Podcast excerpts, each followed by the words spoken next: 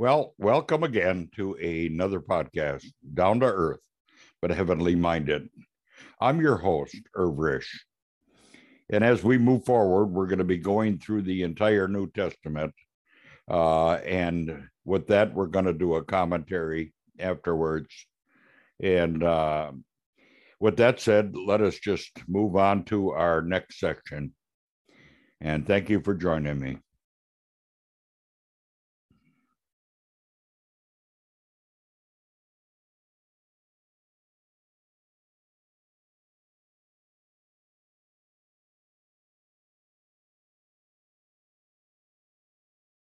Chapter 14 Let not your hearts be troubled. Believe in God. Believe also in me. In my Father's house are many rooms. If it were not so, would I have told you that I go to prepare a place for you? And if I go and prepare a place for you, I will come again and will take you to myself, that where I am you may be also. And you know the way to where I am going. Thomas said to him, Lord, we do not know where you are going. How can we know the way? Jesus said to him, I am the way, and the truth, and the life. No one comes to the Father except through me. If you had known me, you would have known my Father also. From now on you do know him, and have seen him. Philip said to him, Lord, show us the Father, and it is enough for us. Jesus said to him, Have I been with you so long, and you still do not know me, Philip? Whoever has seen me has seen the Father. How can you say, Show us the Father? Do you not believe that I am in the Father, and the Father is in me? The words that I say to you I do not speak on my own authority, but the Father who dwells in me does his works. Believe me that I am in the Father, and the Father is in me or else believe on account of the works themselves. Truly, truly, I say to you, whoever believes in me will also do the works that I do, and greater works than these will he do, because I am going to the Father.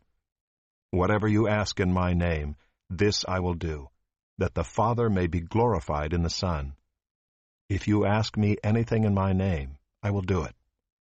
If you love me, you will keep my commandments. And I will ask the Father, and he will give you another helper, to be with you forever, even the Spirit of truth, whom the world cannot receive, because it neither sees him nor knows him. You know him, for he dwells with you and will be in you. I will not leave you as orphans, I will come to you. Yet a little while, and the world will see me no more, but you will see me. Because I live, you also will live. In that day you will know that I am in my Father, and you in me, and I in you. Whoever has my commandments and keeps them, he it is who loves me. And he who loves me will be loved by my Father, and I will love him and manifest myself to him. Judas, not Iscariot, said to him, Lord, how is it that you will manifest yourself to us and not to the world? Jesus answered him, if anyone loves me, he will keep my word, and my Father will love him, and we will come to him and make our home with him. Whoever does not love me does not keep my words. And the word that you hear is not mine, but the Father's who sent me. These things I have spoken to you while I am still with you. But the Helper, the Holy Spirit, whom the Father will send in my name, he will teach you all things, and bring to your remembrance all that I have said to you. Peace I leave with you, my peace I give to you. Not as the world gives do I give to you. Let not your hearts be troubled, neither let them be afraid. You heard me say to you, I am going away, and I will come to you. If you loved me, you would have rejoiced, because I am going to the Father, for the Father is greater than I. And now I have told you before it takes place, so that when it does take place, you may believe. I will no longer talk much with you, for the ruler of this world is coming. He has no claim on me, but I do as the Father has commanded me, so that the world may know that I love the Father. Rise, let us go from here.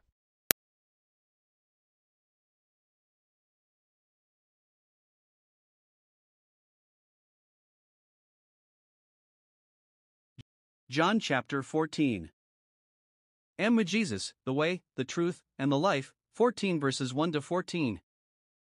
14 verse 1 Some link verse 1 to the last verse of chapter 13 and think it was spoken to Peter. Although he would deny the Lord, yet there was a word of comfort for him. But the plural forms in Greek, ye in Old English, show it was spoken to all the disciples, hence we should pause after chapter 13. The thought seems to be, I am going away, and you will not be able to see me. But let not your heart be troubled, you believe in God, and yet you do not see him. Now believe in me in the same way.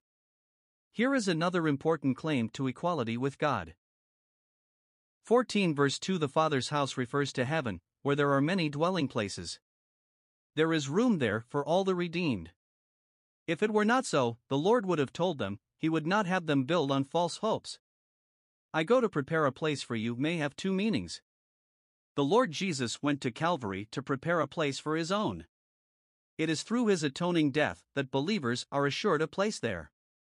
But also the Lord went back to heaven to prepare a place. We do not know very much about this place, but we know that provision is being made for every child of God, a prepared place for a prepared people. 14 verse 3 refers to the time when the Lord will come back again into the air, when those who have died in faith will be raised, when the living will be changed, and when all the blood bought throng will be taken home to heaven. 1 Thessalonians 4 verses 13 to 18, 1 Corinthians 15 verses 51 to 58. This is a personal, literal coming of Christ. As surely as he went away, he will come again. His desire is to have his own with him for all eternity. 14 verses 4 5 He was going to heaven, and they knew the way to heaven, for he had told them many times. Apparently, Thomas did not understand the meaning of the Lord's words. Like Peter, he may have been thinking of a journey to some place on the earth. 14 verse 6 This lovely verse makes it clear that the Lord Jesus Christ is himself the way to heaven. He does not merely show the way, He is the way. Salvation is in a person. Accept that person as your own, and you have salvation. Christianity is Christ. The Lord Jesus is not just one of many ways, He is the only way. No one comes to the Father except through Him. The way to God is not by the Ten Commandments, the Golden Rule, ordinances, church membership, it is through Christ and Christ alone. Today, many say that it does not matter what you believe as long as you are sincere. They say that all religions have some good in them and that they all lead to heaven at last. But Jesus said, No one comes to the Father except through me. Then the Lord is the truth. He is not just one who teaches the truth, He is the truth. He is the embodiment of truth. Those who have Christ have the truth. It is not found anywhere else. Christ Jesus is the life. He is the source of life, both spiritual and eternal. Those who receive him have eternal life, because he is the life. 14 verse 7 Once more the Lord taught the mysterious union that exists between the Father and himself. If the disciples had recognized who Jesus really was, they would have known the Father also, because the Lord revealed the Father to men. From now on, and especially after Christ's resurrection, the disciples would understand that Jesus was God the Son. Then they would realize that to know Christ was to know the Father, and to see the Lord Jesus was to see God. This verse does not teach that God and the Lord Jesus are the same person. There are three distinct persons in the Godhead, but there is only one God. 14 verse 8 Philip wanted the Lord to give some special revelation of the Father, and that would be all he would ask. He did not understand that everything the Lord was, and did, and said, was a revelation of the Father. 14 verse 9 Jesus patiently corrected him. Philip had been with the Lord for a long time. He was one of the first disciples to be called, John 1 verse 43. Yet the full truth of Christ's deity and of his unity with the Father had not yet dawned on him. He did not know that when he looked at Jesus, he was looking at one who perfectly displayed the Father.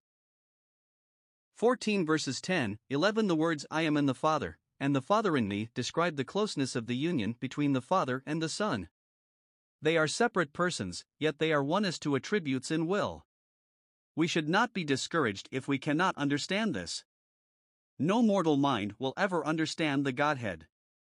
We must give God credit for knowing things that we can never know. If we fully understood him, we would be as great as he. Jesus had power to speak the words and to do the miracles, but he came into the world as the servant of Jehovah and he spoke and acted in perfect obedience to the Father. The disciples should believe that he was one with the Father because of his own testimony to that fact. But if not, then they should certainly believe because of the works he performed. 14 verse 12 The Lord predicted that those who believed on him would perform miracles like he did, and even greater works. In the book of Acts, we read of the apostles performing miracles of bodily healing, similar to those of the Savior. But we also read of greater miracles such as the conversion of 3,000 on the day of Pentecost. Doubtless it was to the worldwide proclamation of the gospel, the salvation of so many souls, and the building of the church that the Lord referred to by the expression greater works. It is greater to save souls than to heal bodies. When the Lord returned to heaven, he was glorified, and the Holy Spirit was sent to earth. It was through the Spirit's power that the apostles performed these greater miracles. 14 verse 13 What a comfort it must have been to the disciples to know that, even though the Lord was leaving them, they could pray to the Father in His name and receive their requests. This verse does not mean that a believer can get anything he wants from God. The key to understanding the promise is in the words in my name, whatever you ask in my name. To ask in Jesus' name is not simply to insert his name at the end of the prayer. It is to ask in accordance with his mind and will. It is to ask for those things which will glorify God, bless mankind, and be for our own spiritual good. In order to ask in Christ's name, we must live in close fellowship with him. Otherwise, we would not know his attitude. The closer we are to him, the more our desires will be the same as his are. The Father is glorified in the Son because the Son only desires those things that are pleasing in God's sight. As prayers of this nature are presented and granted, it causes great glory to be brought to God. 14 verse 14 The promise is repeated for emphasis and as a strong encouragement to God's people. Live in the center of His will, walk in fellowship with the Lord, ask for anything that the Lord would desire, and your prayers will be answered. And the promise of another helper, 14 verses 15 to 26. 14 verse 15 The Lord Jesus was about to leave his disciples, and they would be filled with sorrow. How would they be able to express their love to him? The answer was by keeping his commandments. Not by tears, but by obedience. The commandments of the Lord are the instructions which he has given us in the Gospels, as well as the rest of the NT. 14 verse 16 The word translated pray that is used here of our Lord is not the same word used to describe an inferior praying to a superior, but of one making request of his equal. The Lord would pray the Father to send another helper. The word helper, paraclete, means one called to the side of another to help.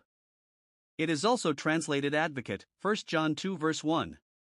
The Lord Jesus is our advocate or helper, and the Holy Spirit is another helper, not another of a different kind but another of similar nature. The Holy Spirit would abide with believers forever. In the OT, the Holy Spirit came upon men at various times, but often left them. Now he would come to remain forever. 14 verse 17 The Holy Spirit is called the Spirit of truth, because his teaching is true and he glorifies Christ, who is the truth. The world cannot receive the Holy Spirit because it cannot see him. Unbelievers want to see before they will believe, although they believe in wind and electricity, and yet they cannot see them. The unsaved do not know or understand the Holy Spirit. He may convict them of sin, and yet they do not know that it is He. The disciples knew the Holy Spirit. They had known Him to work in their own lives and had seen Him working through the Lord Jesus. He dwells with you and will be in you. Before Pentecost, the Holy Spirit came upon men and dwelt with them. But since Pentecost, when a man believes on the Lord Jesus, the Holy Spirit takes up his abode in that man's life forever. The prayer of David, Do not take your Holy Spirit from me, would not be suitable today. The Holy Spirit is never taken from a believer, although he may be grieved, or quenched, or hindered. 14 verse 18 The Lord would not leave his disciples as orphans or desolate he would come to them again. In one sense, he came to them after his resurrection, but it is doubtful if that is what is meant. In another sense, he came to them in the person of the Holy Spirit on the day of Pentecost. This spiritual coming is the true meaning here. There was something about Pentecost which made it a coming of Jesus. In a third sense, he will literally come to them again at the end of this age, when he will take his chosen ones home to heaven. 14 verse 19 No unbeliever saw the Lord Jesus after his burial. After he was raised, he was seen only by those who loved him. But even after his ascension, his disciples continued to see him by faith. This is doubtless meant by the words, But you will see me. After the world could no longer see him, his disciples would continue to see him. Because I live, you will live also. Here he was looking forward to his resurrection life. It would be the pledge of life for all who trusted him. Even if they should die, they would be raised again to die no more. 14 verse 20 at that day probably refers again to the descent of the Holy Spirit. He would instruct believers in the truth that just as there was a vital link between the Son and the Father, so there would be a marvelous union of life and interests between Christ and his saints. It is difficult to explain how Christ is in the believer, and the believer is in Christ at the same time. The usual illustration is of a poker in the fire. Not only is the poker in the fire, but the fire is in the poker. But this does not tell the full story. Christ is in the believer in the sense that his life is communicated to him. He actually dwells in the believer through the Holy Spirit. The believer is in Christ in the sense that he stands before God in all the merit of the person and work of Christ. 14 verse 21 The real proof of one's love to the Lord is obedience to his commandments. It is useless to talk about loving him if we do not want to obey him. In one sense, the Father loves all the world. But he has a special love for those who love his Son. Those are also loved by Christ, and he makes himself known to them in a special way. The more we love the Savior, the better we shall know him. 14 verse 22 The Judas mentioned here had the misfortune to have the same name as the traitor. But the Spirit of God kindly distinguished him from Iscariot. He could not understand how the Lord could appear to the disciples without also being seen by the world. Doubtless he thought of the Saviour's coming as that of a conquering king or popular hero. He did not understand that the Lord would manifest himself to his own in a spiritual manner. They would see him by faith through the Word of God. By the Spirit of God, we can actually know Christ better today than the disciples knew him when he was on earth. When he was here, those in the front of the crowd were closer to him than those in the rear. But today, by faith, each of us can enjoy the closest of fellowship with him. Christ's answer to Judas' question shows that the promised manifestations to his individual followers is connected with the Word of God. Obedience to the Word will result in the coming and abiding of the Father and the Son.